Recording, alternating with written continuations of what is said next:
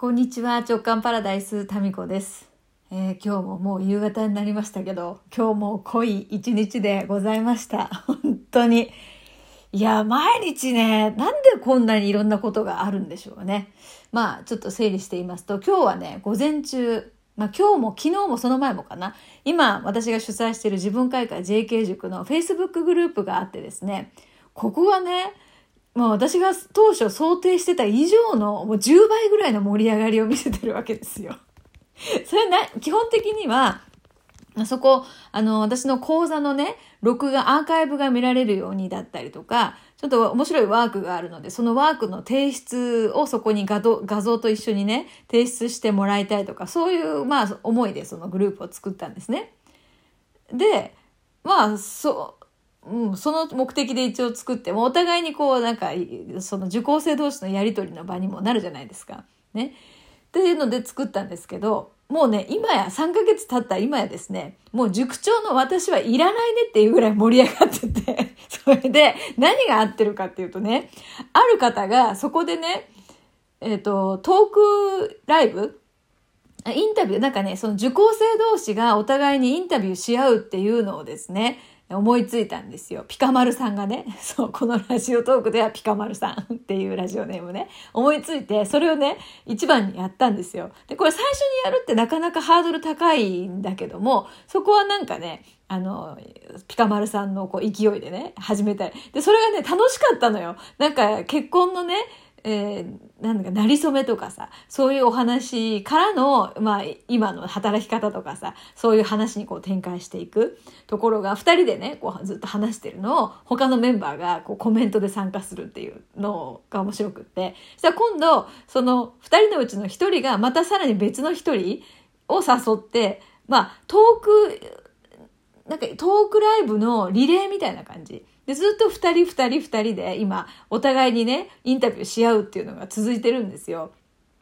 で、これがね、もう私はその、全部はちょっと聞けてないんですけど、ところどころこう聞いててね、もううっかりさ、聞き始めちゃうと、もうダメなのよ。作業が手につかなくて、その日やろうと思ってることとかさ、がもう手につかなくなるぐらい面白いんですよ。何が面白いんだろうね。多分、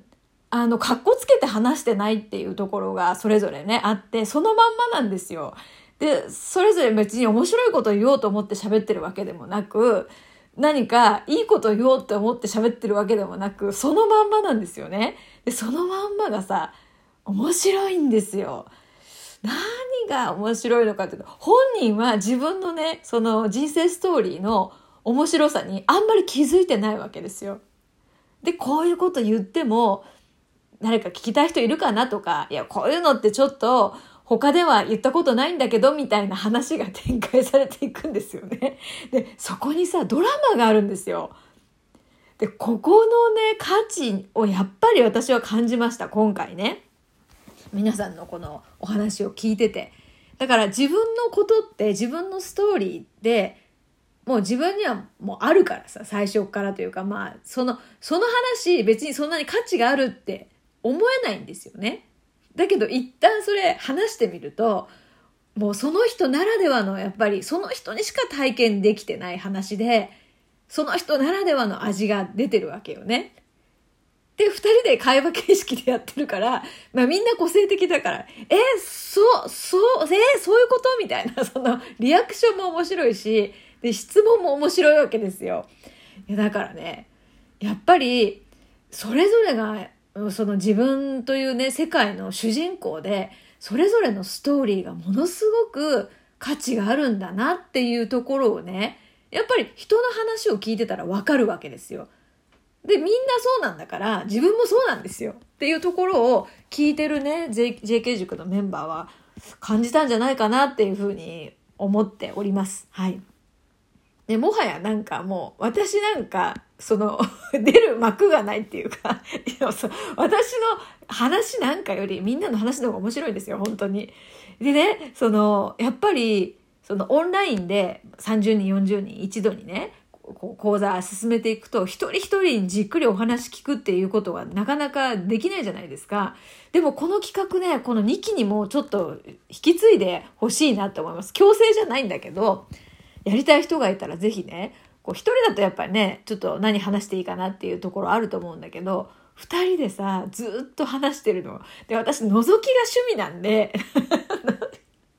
いや、そこだけ聞くと変だよね。Facebook の投稿とかもね、みんな何してんのかなとか、そういう思いで見てるんですよ。なんか、え、その A さんから今見た世界ってそんな風に見えてるんだとか、あ、A、B さんってそういうの見つけたんだ。あ、C さんってそういうレストラン行ったんだ。へえ、そんなあるんだ。みたいなのを覗くのがすごい好きなんですよ。これ今に始まったことじゃないよね。SNS がとかが出る前から、こう、覗きが好きなんですよ。例えばね、学生時代とか東京にいた頃ね、ほら、夜さ、外歩いてると、そのマンションとかそのアパートの明かりがついてるでしょ？で、それをこうちょっと引いたところから見ると、それぞれの部屋の明かりの色って違うじゃないですか。蛍光灯のね、その白っぽい光のお宅もあれば、白熱灯のちょっと柔らかい明かりのところもあったり、かと思ったらテレビのね、その画面の光がチカチカチカってこう外に漏れてるようなお宅もあったり、いろいろじゃないですか。カーテンの開け具合、カーテンの色、カーテンの破れ具合とかさ。で、そこにドラマがあるじゃないですか。みんな一生懸命生きてんだよね、みたいな。で、それを覗いてこう歩くのが好きだったんですが、今でも好きです。今でも夜散歩したりするの好きなんですよね。で、SNS だとよりその、何ですか、はっきりとその生活の様子が感じられるじゃないですか。で、だからそのビルの窓の一つ一つの明かりの色具合とかを覗き見するのと同じような感覚で Facebook の投稿ね、なんかその、その人の、その人の目から見たこの日々の生活ですよ。それをこう一緒にね、覗いていくと、なんかね、おかしい感覚かもしれないけど、私の目ってさ、二つしかないじゃないですか。でも、そうやって他の人の生活を覗き見ることによってですね、私の目が無数にあるような、そういう錯覚を覚えるんですよ。なんて説明したらいいんですかね。これはね、この学生時代、東京に行ってからこの感覚が非常に強くなったんですよね。なんか、なんか、わかる人います？これ。この、この感覚。なんか、私は一人なんだけど、なんか同時にいろんなところに目があるみたいな感じ？だから、Facebook を通して、その人が見た感覚を同時に体験するみたいな感じなんですよね。で、それはすごく楽しいんですよ。そう。だから、その今の JK 塾のね、それぞれの人生をこうね、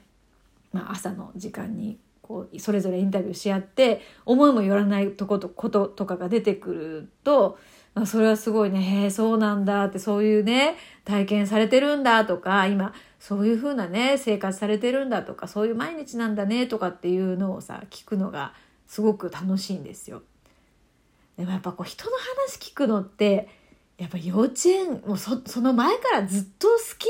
だったね。だから幼稚園の先生とかが私がずっと先生の目を見るから、ちょっとそ、そこまで見られるのはちょっとあの気持ち悪いっていうふうに、うちの親にですね、えー、まあ、苦情じゃないんですけど、何て言うんですか？相談が行ったぐらい、ずっとこう見て話を聞く子だったんですよね。そう、それでね、私今日すごい感動したのが、このラジオトークのね、リスナーさんで JK 塾の一期に申し込んでくれてる方がたくさんいてね、で、このラジオトークの中では、ラジオネームがラベンダーさんっていうラジオネームと、あと、えっ、ー、とね、ラベンダーさんと、えっ、ー、と、あれよ、あ、名前、名前何にしてたっけ？えっ、ー、と、えっ、と、ラジオネーム忘れちゃった。今本名の方が浮かんできちゃった。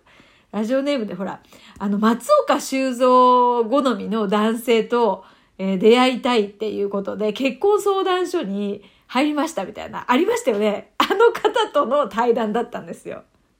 あ、違う違う違う違う。えっと、その結婚相談所はまた別の方だ。今日は、今日はそう、花丸デーさんとラベンダーさんの対話だ。そう、そうだ。そして、えっ、と、ももみさんとラベンダーさんの対話もあってね。で、お互いにさ、お互いにそのラジオネーム知ってるパターンと、え、あなたが、あなたが松岡修造好みの彼女なのみたいなことが話してるうちに出てきたりとかして、それで一段と盛り上がるっていう。そういえば私このね、ラジオネームと本名のこの一致する場って設けてなかったなと思って、一期の時に。だから未だに多分、え、あれってあなたなの？って多分それぞれ知らないし、多分私も知らないと思うんですよ。その松岡修造にの好みですっていう、そのね、えー、お話は私も昨日か、一昨日だっけ？昨日だっけ？初めて知って、ーって。あなたがって。っていうか今までよくそれ、あの、な、な、言わないで胸の内に秘めていられましたよねっていう、そこがすごいよね。私だったらすぐ言うかもしれない。私があの時のあの 投稿したものですって言いたくなっちゃうと思うんだけど、